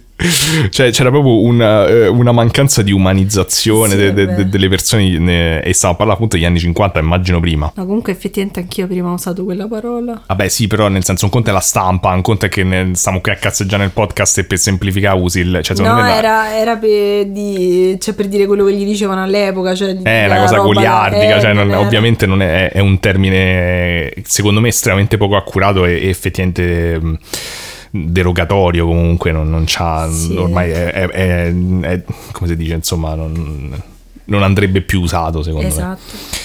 Pure E, come insulto. sì, vabbè, come insulto ci può stare. Poi dai, sta dai. fuori, poi sta Vabbè, fuori. dici, sì, ma- che sei matto, cioè lo dici, poi non è che non intendi la stessa cosa. E comunque, a prescindere, il, ehm, diciamo che questo ma- manicomio vede un sacco di gente eh, come pazienti, ma in particolare è famoso per questo personaggio. Eh, questo personaggio si chiama Fernando Nannetti, che è stato, diciamo, nel Quindi manicomio è per... Nando Nannetti. Sì, mm, sì. non lo chiamavano Nando però, quindi... Che se no è un casino. Nando Nannetti. Nando Nannetti, sì, no, lo chiamano Nando. Quando ho scoperto la storia di questo personaggio, appunto indagando per questi fenomeni paranormali che sono chiaramente veri, però sono così veri che è inutile che adesso ve, ve li faccio vedere, e mm, sono rimasto veramente colpito dalla storia, in un certo senso davvero commovente e ricca di spunti di riflessione di questa persona. E... mm, Appunto lui è- si chiama Fernando Nannetti, ma poi è noto con lo pseudonimo di Nannetti Oreste Fernando o anche Nof 4. Nof. qua. Nof 4. Mm. Eh, anche Nanof ogni tanto cambia, però Nof sarebbe appunto Nanetti o Oreste Fernando, 4 è la matricola che gli è stata data quando è entrato nel manicomio. Ah, ok.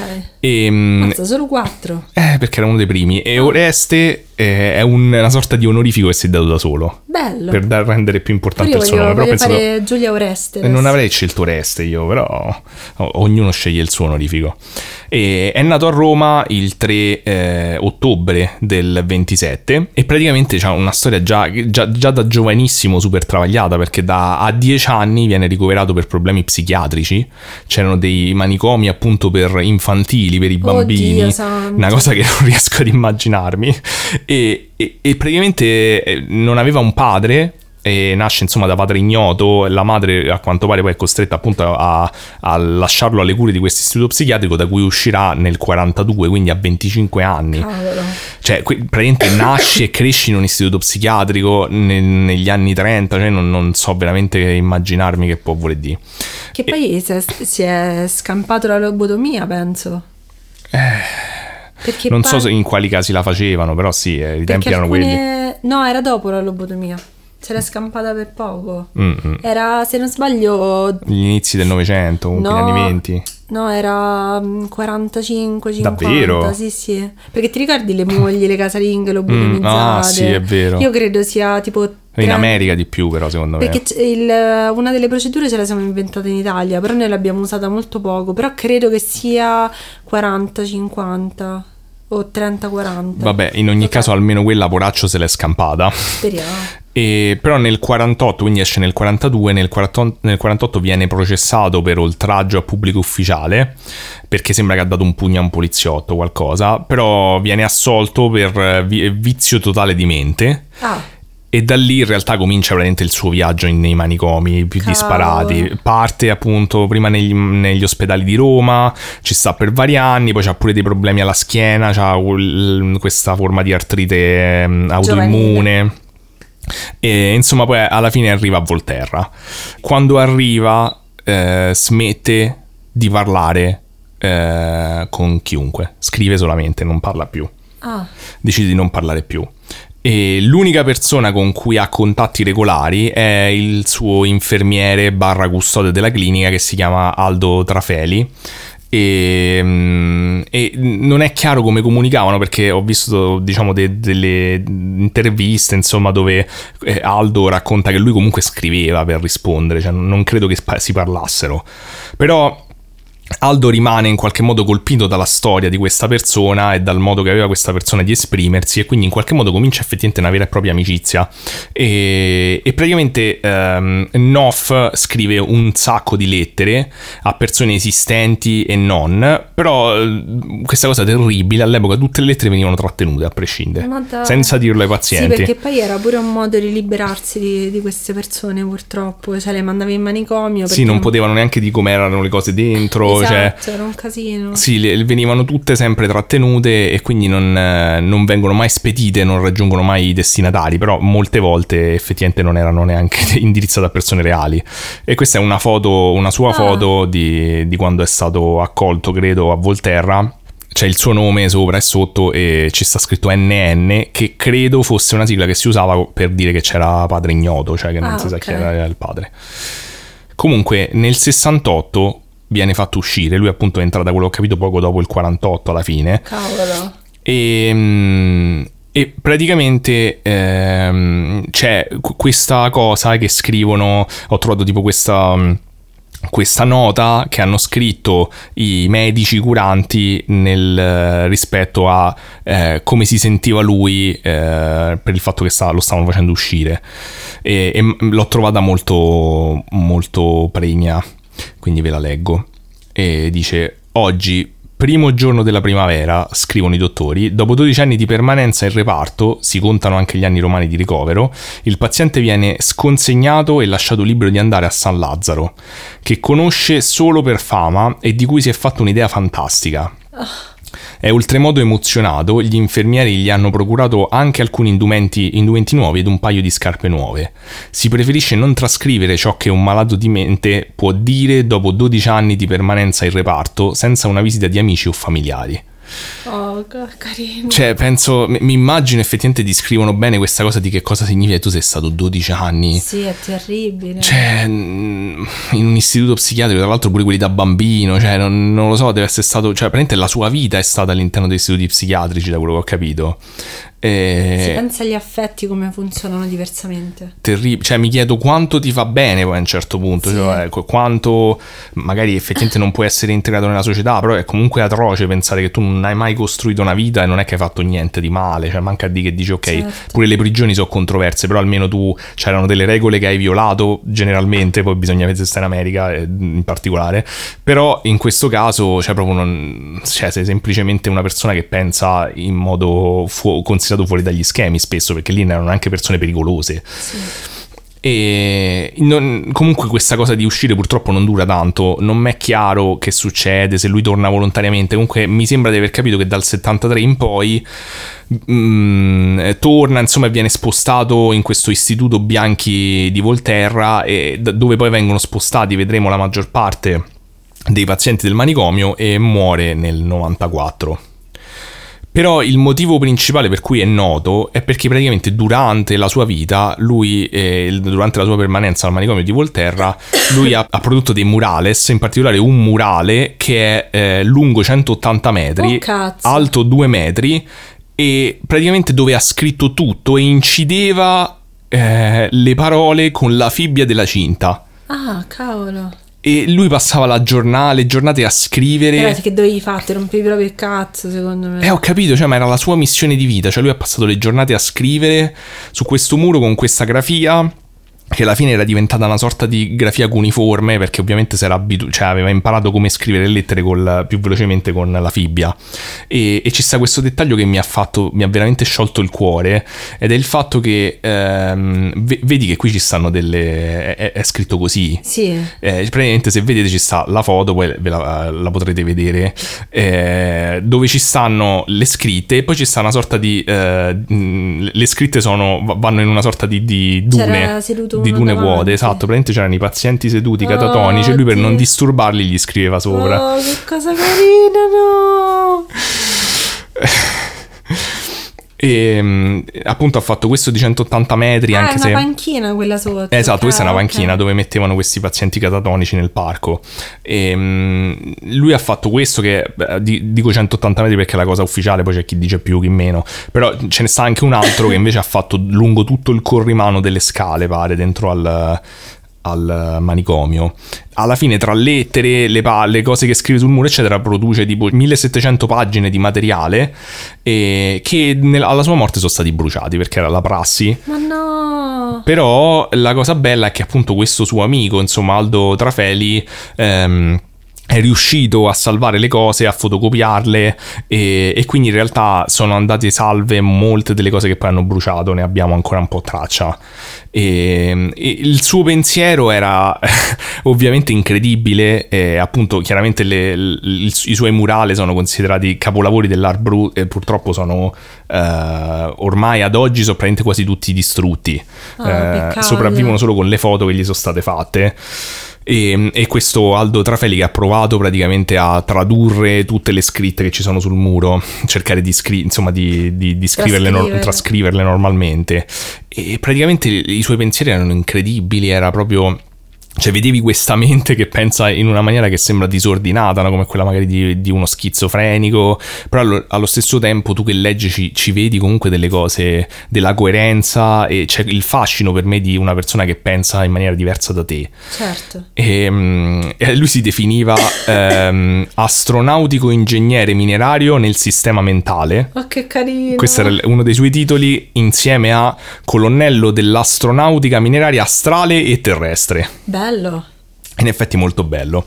E appunto su sto murale parlava di tutto, ma mm, principalmente erano tipo date e che ne so, tipo ehm, scoperte o comunque date e nome di minerali inesistenti Che oppure di, di cose strane, lanci di razzi fatti tipo da paesi del mondo, tipo l'Albania, con delle date e degli orari, eh, che ne so, tipo descriveva anche tipo parenti immaginari eh, e alcuni dicono che secondo loro c'aveva questa cosa di alieni, tipo... Ah. Eh, perché lui comunque diceva di ricevere tutta la sua... mh, eh, tutte queste cose diceva che lui erano comunicazioni telepatiche che riceveva. Ehm, e, e descriveva tutte queste persone che erano suoi parenti eh, esempio, mh, con questa cosa del naso a Y diceva che tutti avevano il naso a Y che è una caratteristica tipica di come rappresentiamo comunque tipo che ne so, i grigi no? E ad esempio, che ne so, c'è sta questa che dice Corrazzi Bianchini, annunziata, alta 1,70, nata a Roma, Italia, il 1928. Bocca stretta, grassa mora, spinacea, naso, y, naso Y. Spinacea lo scriveva di tutti, dicevano tutti spinacei. E quindi dicevano che questi qui erano alieni spinacei col naso Y, alcuni teorizzano questa cosa. E- e però appunto scrive anche delle lettere e appunto io le trovo super affascinanti, tipo c'è questa lettera ho scelta una in particolare eh, dove ha scritto sono materialista e spiritualista amo il mio essere materiale come stesso perché sono alto ed amabile Oh, del mio spirito anima controllata per telequante e fuori telestazione in collegamento diretto telepatico. L'anni 1955, 1956, 1957, 1958, 1959, vetra, portifera, scarpa, sci, fibbia. Perfetto. Forse poi diventa la lista della spesa, capito? C'era anche una conversazione in cui tipo un dottore gli diceva ma questo qui è, uno- è un paracadute, lui diceva no è un ventaglio da interno. È bellissimo. e ovviamente come tutte le storie eh, del genere eh, dei fantasmi eccetera chi è che è andato sul posto a fare Il le loro scenette no no il CIGAP oh da un po' che non lo nomino il CIGAP comunque Squad. No, il, i me contro te del, de- del paranormale, come si chiamano? I Paranormal Investigation Ah. Team. E, e ti faccio vedere solo due Aiuto, spezzone per stemperare aiuto. perché sono veramente, veramente di livello. Mazzaggi quanti nemici stai a creare. Eh, beh, no, loro già l'ho creato in passato, guarda, ci sta, provano a contattare appunto eh, Noff, capito? Ma lasciatelo in pace. E ti faccio solo dei piccoli spezzoni perché non vale la pena, questo è bellissimo. Qui fuori. Stavate bene? Guarda che roba, guarda che roba quando gli chiede questa cosa. E solo quando dice che qua fuori. Non vogliono parlare di quello che Dentro accadeva dentro. No, no, de- uh, guarda, guarda. No. No, no, sono traumatizzati. Deva. Senti, scusami, ma stai dicendo una cosa? Ma non mi fai vedere lo schermo? No, è bellissimo. Hanno semplicemente sti lettori di, di onde elettromagnetiche. eh, eh, Il loro fomento ma dovrebbe perché sono venderci. vestiti da gente che mette il verde Aspetta, c'è il secondo pure che è Eh. bello, eh. Adesso siete felici? Adesso, in questo momento. Siete felici? Mamma mia, incredibile. Uh, i brividi, ragazzi. Incredibile. Ogni incredibile, volta che cioè. gli dico siete felici, loro, loro lo capiscono. Lo capiscono. Voi non vedete il video, ma non è successo assolutamente nulla. Però, Tranne che, aspetta, voglio farti notare che c'è il, il tizio sulla destra che si è grattato il culo nel mentre, guarda. Eccolo. Sì. Si è tolto le mutande da in mezzo al sedere. Sì, ma poi la cosa bella è che si è ricordato all'improvviso che doveva dirlo. E poi la ragazza dice: Ogni volta che chiedo, mi piace Siate la figa. fuori. E loro mi Mettete guardano, una riga. E lui, oddio, e lo chiede una volta sola. Dice, oddio, ogni volta che dico il calippo solo alla Coca-Cola, oh mio dio, non puoi capire, l'ho detto cinque. Non lo dici cinque volte, dei cazzari. Cioè, allora, ti ho fatto vedere solo un pezzo, ma io che l'ho visto tutto. Comunque, non era così chiaro che ogni volta che diceva sta cosa, e poi Ha dopo detto ha detto un'altra sola. cosa, e, e comunque hanno avuto sta grandissima reazione. Vabbè, cioè, è, è proprio. mm, mm, Vabbè. Il fatto è che se tu Questo è il motivo per cui non campi- faccio i fantasmi su Brivido 4. Non, non riesco a trovare dei casi decenti. Sì, ma se tu campi soltanto se vedi i fantasmi, purtroppo te li devi inventare a un certo punto. Purtroppo sì. Eh, comunque, il manicomio è stato chiuso alla fine nel 1978 come tutti i manicomi come tutti i manicomi in Italia perché nel 1978 è stata approvata la legge che è nota come legge Basaglia sì. e, mm, che praticamente regolamentava eh, i trattamenti sanitari obbligatori, chiudeva i manicomi e tra l'altro li apriva anche al pubblico. Ah, Quindi è così che nel 78 sono state scoperte le opere di, di Noff alla fine. E, mm, e la, la curiosità, appunto, è che l'Italia è stato il primo paese al mondo a chiudere i manicomi. ma noi siamo, lo sai che siamo stati anche uno dei primi paesi a abolire la pena di morte? Eh, ma noi abbiamo un sacco di primati buoni che non ci riconosciamo, Eh, secondo me. E per eh, appunto persuaso ormai dalla bellezza del fenomeno dei fantasmi di questo posto, eh, che mi sembra eh, totalmente replicabile e, mm, e sicuramente analizzabile con gli strumenti scientifici, e ho approfondito invece la figura di Basaglia, di questo psichiatra italiano che addirittura a cui è stata dedicata questa legge che, che ha fatto chiudere i manicomi. E, mm, e l'ho trovato molto interessante secondo me per chiudere questo episodio con le nostre riflessioni. Perché praticamente Basaglia è stato eh, uno, psichiatra- uno dei primi psichiatri italiani a portare un approccio eh, così definito fenomenologico esistenzialista nella psichiatria italiana, era eh, già un pochino eh, delineato anche all'estero, eh, però contrapposto invece eh, al positivismo che era influenzato dalla- dall'ambiente medico in cui la psichiatria era stata immersa fino a quel momento.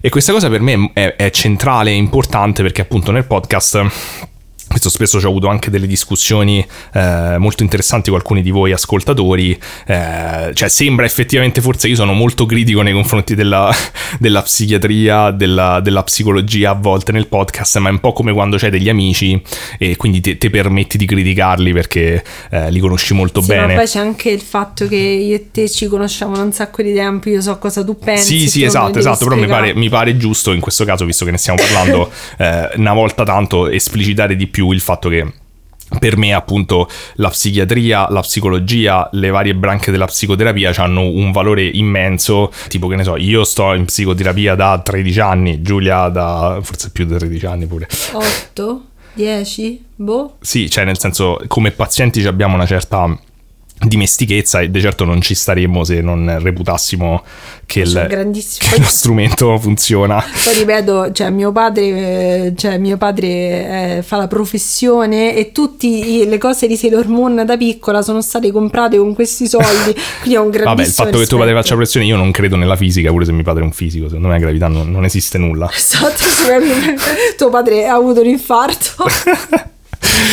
Ehm, Già ha dovuto sopportare il tuo capoccione, la vergogna del tuo capoccione, pure questo devi dire. Esatto, però in questo caso appunto eh, ho trovato molto interessante che secondo me invece la psicologia, e lo credo appunto ed è anche quando parlo del fatto che dico la, la psicologia per me non è una scienza, molti di, di voi l'hanno presa come una cosa Che è una schifezza allora. Esatto, come un termine derogatorio, per me non lo è, cioè per me è il fatto che la psicologia dovrebbe essere di più di una scienza, perché ha a che fare con la coscienza, che non è, come dico altre volte, secondo me un fenomeno scientificamente indagabile. E eh, alla fine Basaglia e questo movimento che ha in realtà rivoluzionato la psichiatria e come veniva trattata la malattia mentale ha fatto un passo in quella direzione perché appunto è passata da eh, una prospettiva positivista eh, medica quindi ok la malattia mentale è una malattia biologica a questo eh, punto di vista fenomenologico esistenzialista che è fondamentalmente una, una filosofia e qui mi lancio in un discorso filosofico che voi filosofi probabilmente mi, mi prenderete a bastonate giustamente. Però eh, appunto nasce tipo che ne so dalla, da- secondo me dalla separazione kantiana tra il noumeno e il fenomeno quindi il fatto che ci stanno delle cose e poi c'è sta il fatto che noi percepiamo queste cose cioè ci arriva il fenomeno di queste cose che ad esempio ehm, percepiamo attraverso i sensi. E la filosofia tradizionale si è sempre tipo da appunto pure Platone si è sempre concentrata da quella parte ad analizzare il noumeno, cioè la parte più eh, diciamo oggettiva della realtà, cioè noi abbiamo i sensi, dobbiamo capire che cosa c'è veramente rispetto a quello che noi percepiamo.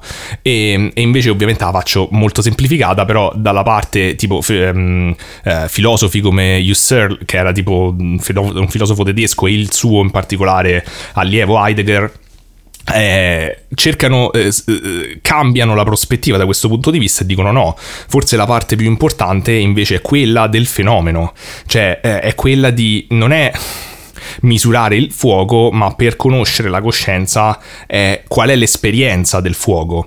Poi, eh, appunto, per Husserl, tipo, la, mh, que- questo movimento filosofico era alla fine atto a sostituirsi alla scienza in un certo senso, cioè a trovare una spiegazione, de- delle, eh, a fare delle affermazioni oggettive, quindi dire del tipo io posso conoscere l'essenza del fuoco attraverso la mia eh, conoscenza oggettiva, tipo dico ok il fuoco è fatto così, provo a fare degli esperimenti mentali per capire qual è il limite del fuoco, tipo deve essere caldo per forza ad esempio, e quindi dico il calore è oggettivamente una proprietà del fuoco.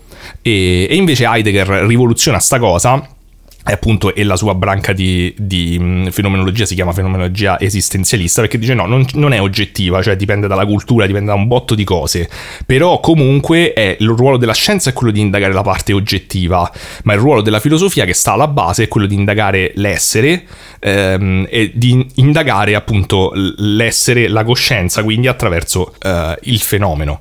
E poi ripeto, semplificato molto e probabilmente anche un po' storpiato, però perché ci interessa da questo punto di vista? Perché appunto è questo shift dalla parte positivista, quindi ci stanno eh, il corpo è una macchina che funziona eh, con certi equilibri chimici, eccetera, il disturbo deve essere una malattia biologica da qualche parte, a dire no, dobbiamo trattare l'esperienza umana eh, dal punto di vista del fenomeno, dal punto di vista del paziente dalla sua esperienza della realtà che non è meno importante della tua esperienza, ti devi mettere dal suo punto di vista per capire. E, e Husserl stesso parlava nella- nei- in uno dei suoi trattati filosofici della salute mentale e diceva che secondo lui il positivismo medico era l'approccio sbagliato per eh, affrontare la complessità della coscienza umana, che è una cosa che io condivido un botto. Quindi appunto dal mio punto di vista questa per me è, è- è- cioè, è, è- è stato interessante ritrovare un po' il mio punto di vista quando dico la, la psicologia non è strettamente una scienza eh, e ritrovare che appunto in questa base filosofica in realtà per me è un vantaggio questo fatto perché ci consente eh, di immedesimarci nelle altre persone, di spostare l'accento sull'esperienza della persona e non sulla meccanica. E, e questo è effettivamente quello che ci ha consentito di umanizzare anche i pazienti psichiatrici poi alla fine. E fa questo shift. E quindi prima che muoio, Sì, perché, probabilmente ma morirò alla perché fine di questo podcast, difficili quando stai male. vi, vi leggo una citazione di Basaglia che mi ha colpito molto per, per chiudere. Poi la leggo io. No, eh, la mia parte ci riesco.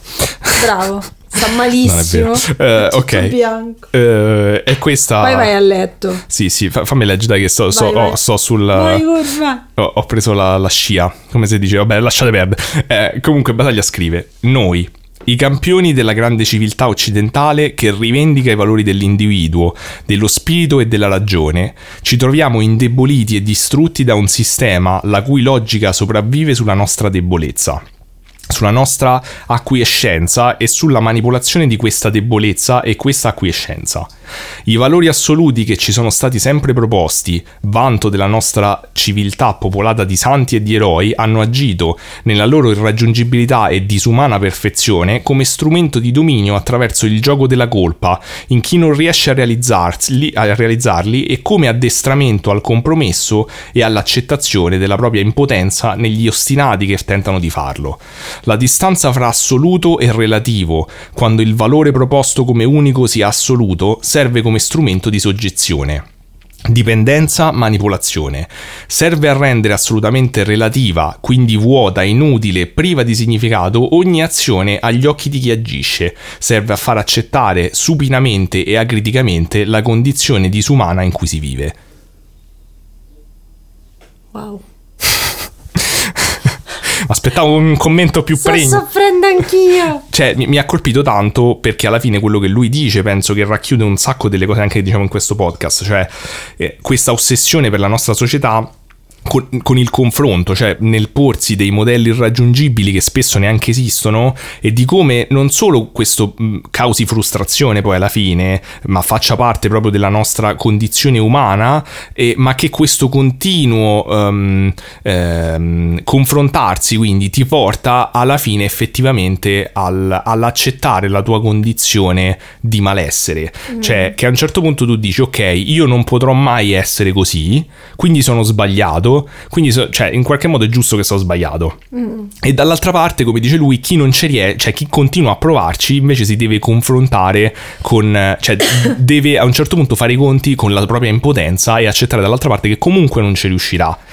E, e che effettivamente, cioè non avevo pensato che in qualche modo è, uno è un equilibrio, cioè lui lo definisce uno strumento di controllo quasi alla fine, però è- in un certo senso è un equilibrio sociale, probabilmente che è uscito fuori per vari motivi anche spontaneamente, ma che effettivamente c'ha anche questo aspetto di manipolatorio, cioè è facile manipolare delle persone, ma ponendogli dei modelli come la bellezza fisica, come mh, appunto tante cose che ancora oggi vanno e che ti rendi conto di quanto hanno un impatto realmente sulle persone, sulla, sulla nostra, sul nostro benessere psicologico. E per quanto puoi razionalizzare e dire tipo non me ne frega niente, cioè sto bene col mio corpo, appunto sai pure te quanto è difficile ad esempio Sì, veramente assorbire nel profondo questa concezione.